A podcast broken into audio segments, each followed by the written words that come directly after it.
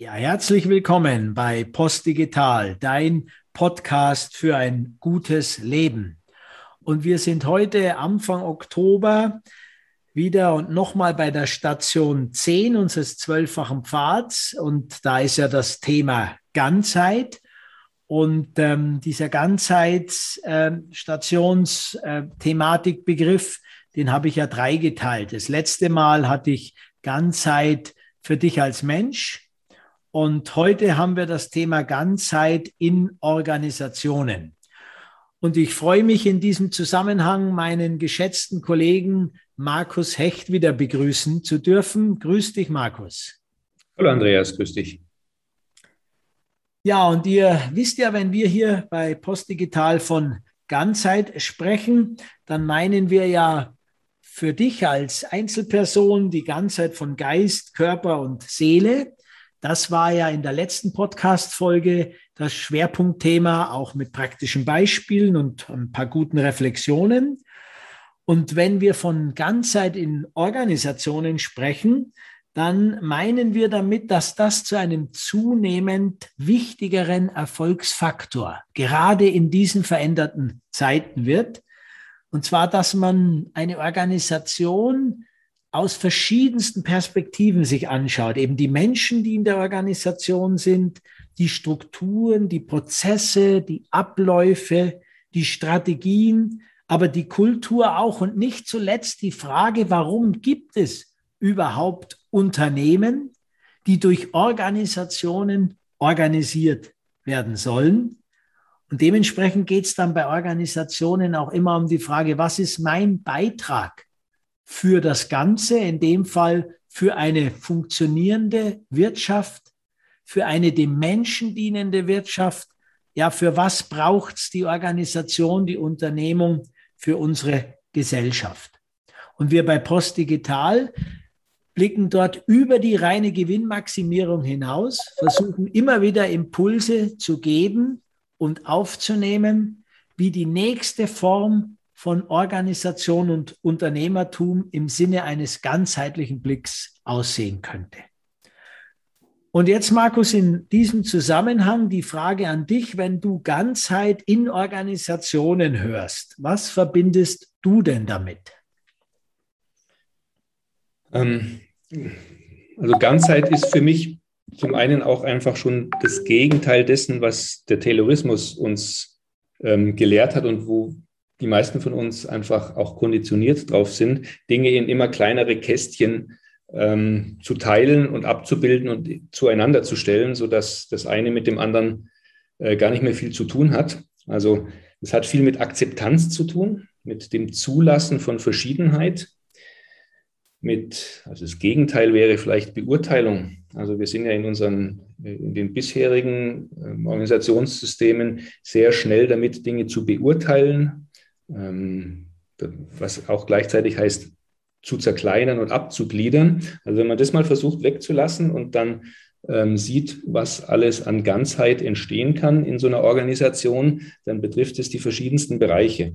Einen Bereich hast du ja schon angesprochen, also natürlich die Menschen, die in der Organisation arbeiten, dass wir die in der Ganzheit, die du letztes Mal ja auch schön beleuchtet hast in deinem Podcast, wo es um den Menschen ging, wo wir diese Ganzheit auch in der Organisation zulassen, also wo wir nicht nur die Person als Nummer oder als Kostenstelle oder eben als in seiner ganz schmalen Funktionalität betrachten, sondern mehr und mehr in der Ganzheit zulassen.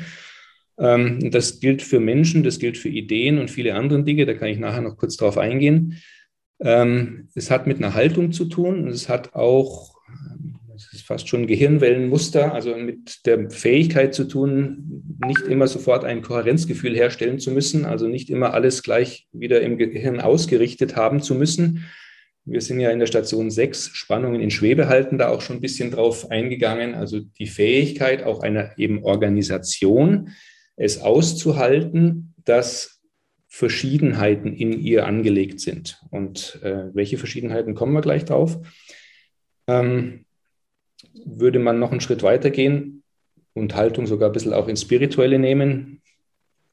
Es ist eben kein Entweder-Oder nur in allen Bereichen, sondern ein sowohl als auch Gefühl zu sagen, ja, das darf ruhig sein. Klar werde ich mich zu irgendeinem Zeitpunkt auf was committen müssen, auf was entscheiden, auf, auf was äh, etwas entscheiden müssen und da vorangehen. Aber das kann ich eben auch nur dann gut machen, wenn schon eine Vielzahl von verschiedenen Varianten mir zur Verfügung steht. Nur dann kann ich eine gute Auswahl treffen.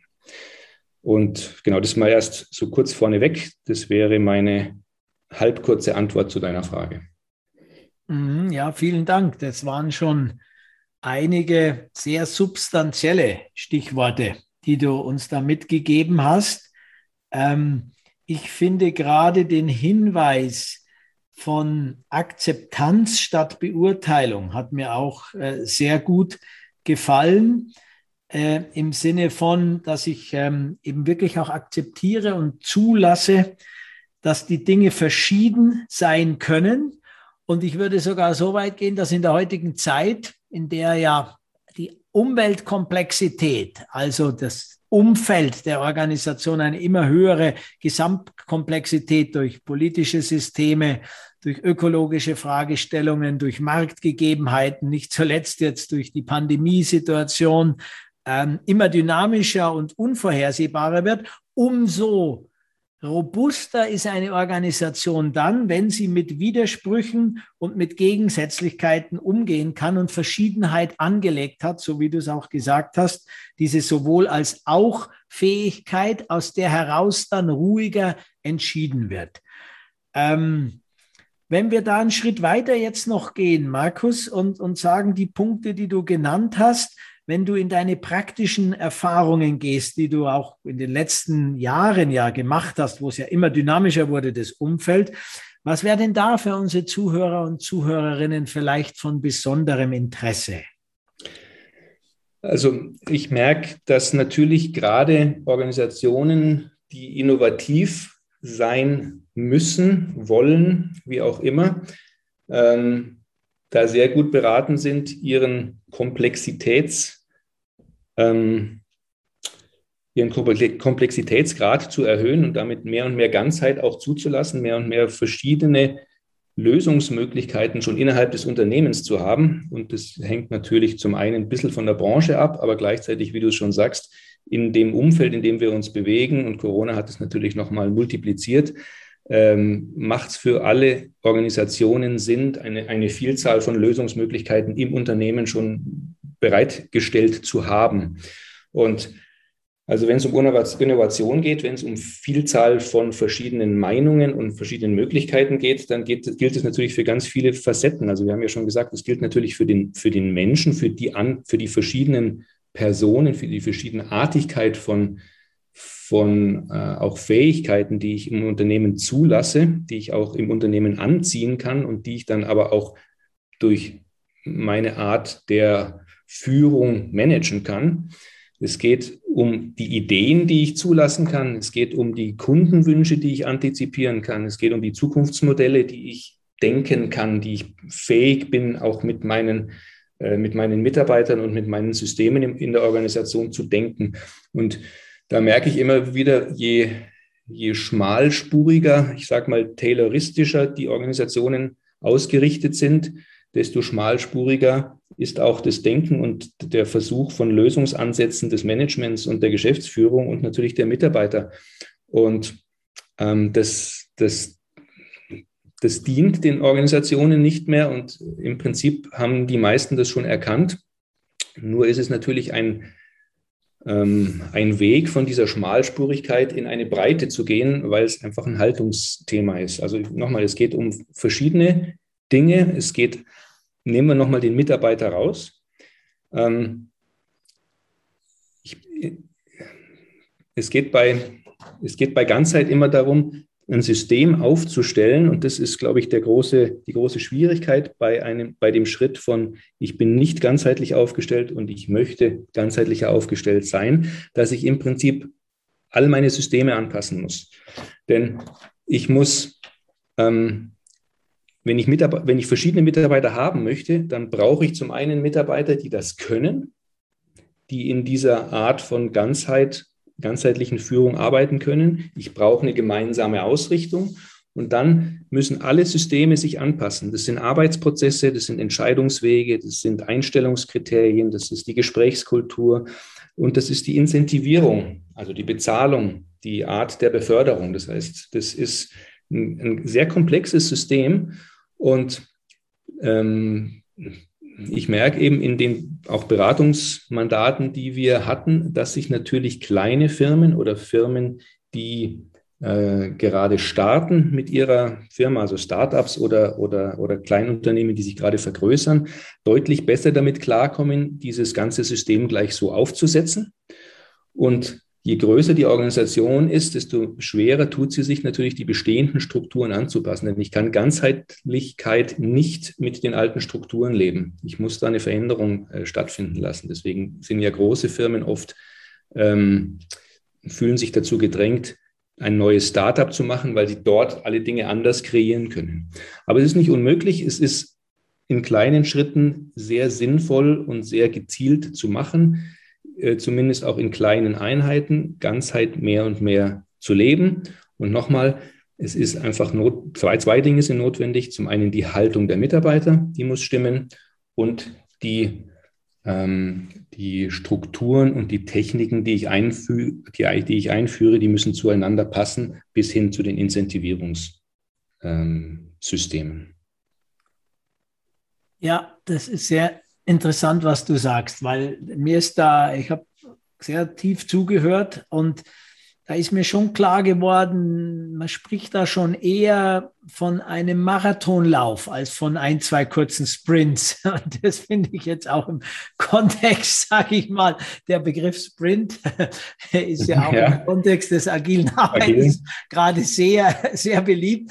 Ist das natürlich jetzt nicht wirklich der Gegenpol zu dem, was ich sagen will, aber von der Haltung ist es ja eher eine Marathonsache. Der Prozess der kleinen Schritte, Kai 10, diese kontinuierliche Verbesserung, diesmal ja. aber in der gesamten Organisation. Und da kann ich mir gut vorstellen, dass man da eine, keine lineare Erfolgskurve schreibt, sondern dass man über die Jahre immer wieder Blockaden hat und Dinge, wo man zurückfällt und ein neuer Chef könnte möglicherweise einen Erfolg von einem Jahr wieder blockieren. Weiß ich, magst du oder kannst du da noch was dazu sagen? Das kann ich mir einfach gut vorstellen, dass das nicht ganz einfach linear nur läuft, die Entwicklung. Genau, die läuft auf keinen Fall linear und nicht nur an einem Strang, sondern an ganz vielen verschiedenen Strängen. Und ich weiß noch, Kaizen hast du gesagt, das war so auch das Schlagwort, äh, ich glaube, so unserer Studienzeit. Ja. Und damals gab es ja auch die, Toyota Way. Ein Aha. Kunde von mir hat das äh, inhaliert. Auch das ist ja ein sehr gesamtheitliches, schon damals ein sehr gesamtheitliches System gewesen. Auch hat sehr viel mit Haltung zu tun gehabt, mit ganz, ganz vielen Facetten. Ähm, und mit einem Strang komme ich nicht weiter. Vielleicht eine lustige Geschichte, die er mir erzählt hat, in diesem The Toyota Way. Toyota war ja damals eine der, der äh, ja, ähm, best geführtesten und erfolgreichsten Unternehmen. Heute noch, kann man sagen. Heute noch, Heute noch und, wahrscheinlich sogar die effizienteste Automobilfirma ja. der Welt immer noch. Und, und, effizient nur im Sinne, es gab damals schon die Regel, der Mitarbeiter sollte nur zu, ich glaube, es waren 75 Prozent ausgelastet sein, weil ansonsten hat er nicht mehr genügend Zeit äh, für Innovationen oder grundsätzlich über sein Tun nachzudenken. Also auch das äh, war dort mit enthalten. Und ähm, mein Kunde hat mir eben erzählt, Damals wurde Toyota angefragt, ob er, ob die Firma einer anderen Firma aushelfen würde und dieses, diese, dieses Managementsystem einführen wollen würde. Und dann hat man sich im Vorstand zurückgezogen und hat beraten und kam dann äh, auf, den, auf den Anfragenden wieder zurück und hat gesagt, ja, man hat sich entschieden, man macht das. Ein Vorstandsmitglied wird dafür abgestellt werden und aber nur unter einer Bedingung. Es muss alles gemacht werden und es muss allen Kriterien gefolgt werden. Wenn nur ein einziges Kriterium nicht beachtet wird, wird dieser Beratungsauftrag nicht zustande kommen, ja. weil eben klar war, es geht nicht mit einer Sparte, sondern es geht nur mit der gesamten Haltung, mit dem gesamten, mit der gesamten Bandbreite von, äh, von Maßnahmen klingt jetzt sehr eng und von Einstellungen. Beispielsweise ist es eben nicht nur ein reiner Effizienzmaximierungsprozess, Genau. wie ich mit dem Beispiel schon ähm, beschrieben habe, sondern es ist auch wichtig, die Mitarbeiter nicht bis zum Rande ihrer Belastbarkeit auszulasten. Und das muss alles zusammenspielen und so ist es auch mit Ganzheit zu verstehen. Ähm, es sind viele Facetten und wenn man reinspürt, entdeckt man jedes Mal wieder eine andere Facette und es wäre auch vielleicht zum Abschluss meine ähm, ein, kurze, ein, kurzer, ähm, ein kurzes Beispiel, das jeder für sich mal durchführen kann, ähm, in der eigenen Firma das mal zu durchleuchten und reinzuspüren, was ein guter zusätzlicher Schritt wäre. Kann ich gleich nachher noch mal ganz kurz zwei, drei Sätze dazu sagen. Ja, ja vielen Dank. Gut, dass wir diese Toyota ähm, ähm, nochmal gespannt haben, weil das war wirklich ja, für lange Zeit, wie viele deutsche Manager und so weiter sind hingeflogen nach Japan und haben, und haben sich ähm, die Firmen angeschaut und sind zurückgekommen und sollten es einführen. Und ich glaube, die allerwenigsten europäischen Firmen haben es in ihrer ganzheitlich eingeführt. Aber hoffentlich waren es schöne Geschäftsreisen für ja. die Manager, hätte ich gesagt. Das waren sie sicher, weil Japan war damals und heute noch einfach interessant auch für uns Europäer. Genau. Und, und auch eine interessante Geschichte habe ich auch gehört kamen die Manager nach USA damals zurück, nach Detroit Aha. und haben gesagt, ja, jetzt haben wir uns das angeschaut, aber die haben uns da was vorgespielt. Das waren gar keine Fertigungshallen, weil das war alles so sauber. So sauber ist es in keiner Fertigungshalle. Also mit dem eigenen Denkmuster reingegangen, ein amerikanischer Bodyshop, wie diese Autoschraub. Äh, ähm, ähm, ähm, Garagen hießen. Garagen heißen, genau. genau. Ähm, der ist halt mal filthy und da fliegt halt überall das Öl rum. Und wenn ich also mit meinem eigenen Konzept reingehe, dann sehe ich die Ganzheit nicht. Dann sehe ich nur mein Konzept und dann meine ich, ist es nicht möglich. Das finde ich auch, spiegelt ganz gut wieder, ähm, dass man sich eben drauf einlassen muss. Ja, Genau, da sind wir, glaube ich, jetzt nochmal gut an einem Punkt und auch am gegen Ende jetzt unseres Podcasts angekommen. Genau, ich habe, glaube ich, verstanden, dass es eben, darum ist es nicht umsonst der Begriff Ganzheit, dass es eben wirklich äh, von allen Facetten, von verschiedenen Seiten zu betrachten ist, dass es von der Einstellung und Haltung beginnt und dass man sich darauf einstellen muss, dass man einiges, wie man vielleicht selber gerade noch gedacht, gehandelt und umgesetzt die Dinge hat, dann im Laufe des Prozesses aufgeben muss, loslassen muss, weglassen muss Dinge und Neues zulassen muss. Und ähm, wenn wir dieses Loslassen, Weglassen, Zulassen vielleicht so als ein Reminder für unsere Zuhörer, Zuhörerinnen nochmal nehmen und vielleicht von dir noch zum Abschluss irgendeinen Tipp bekommen oder einen praktischen Hinweis, wo würdest du sagen, das Thema Ganzheit in Organisationen, ein praktischer Tipp von dir für Verantwortliche, für Leader, für die Organisation. Hast du noch was für uns zum Abschluss? Also ich würde einfach raten, immer wieder mal drauf zu gucken und, und rein und sich mal selbst die Frage zu stellen, als Führungskraft oder als Mitarbeiter, ist eigentlich völlig egal, für den Bereich, den man eben selber irgendwie beeinflussen kann. Wo in unserem Unternehmen würde uns mehr Ganzheit stärken oder voranbringen? Und den Begriff ruhig offen lassen und schauen, was einem dazu einfällt. Wo würde uns mehr Ganzheit stärken oder voranbringen? Und dann einfach mal einen Monat lang zum Beispiel anders verfahren, einen Monat mal seine Verhaltensweisen ändern und andere Dinge zulassen und andere durchaus mit einbinden in die eigenen Gedanken, uns mal ausprobieren und zu schauen, was macht es mit uns.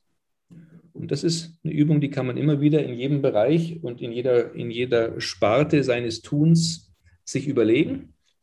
Und dann kommt man mit Sicherheit zu Lösungen, die einen wieder einen Schritt weiterbringen. Genau.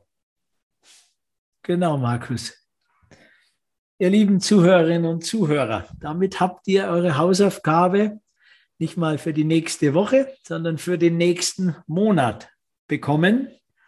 Und ja, meldet euch gern bei uns, wenn ihr reflektieren wollt, eure Erfahrungen mit uns.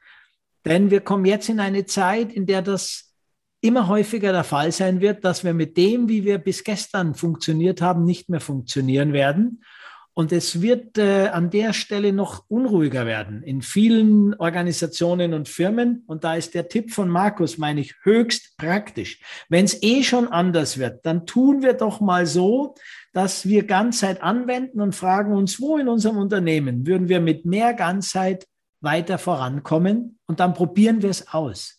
Denn es gilt wirklich, es gibt nichts Gutes, außer man tut es. Und die Wiederholung ist entscheidend. Wiederholen, wiederholen, reflektieren, lernen, austauschen, neu machen, wiederholen, reflektieren, lernen, austauschen. In diesem Sinne, herzlichen Dank, Markus, für die Zeit, die du dir wieder genommen hast und für deine Impulse. Vielen Dank. Dann waren wir am Schluss beim Lernen, Austauschen, Tun, doch wieder bei den einzelnen Sprints. Genauso ist es, immer iterativ wieder voranzugehen und immer einen kleinen weiteren nächsten Schritt zu tun. Vielen Dank für die Einladung, Andreas. Ja, und so fügt sich in Ganzheit, dass der einzelne Sprint und das große Ganze zu einem Ganzen wird. Herzlichen Dank, ihr Lieben. Ihr habt eine gute Woche, eine gute Zeit. Euer Markus und Andreas von Post Digital.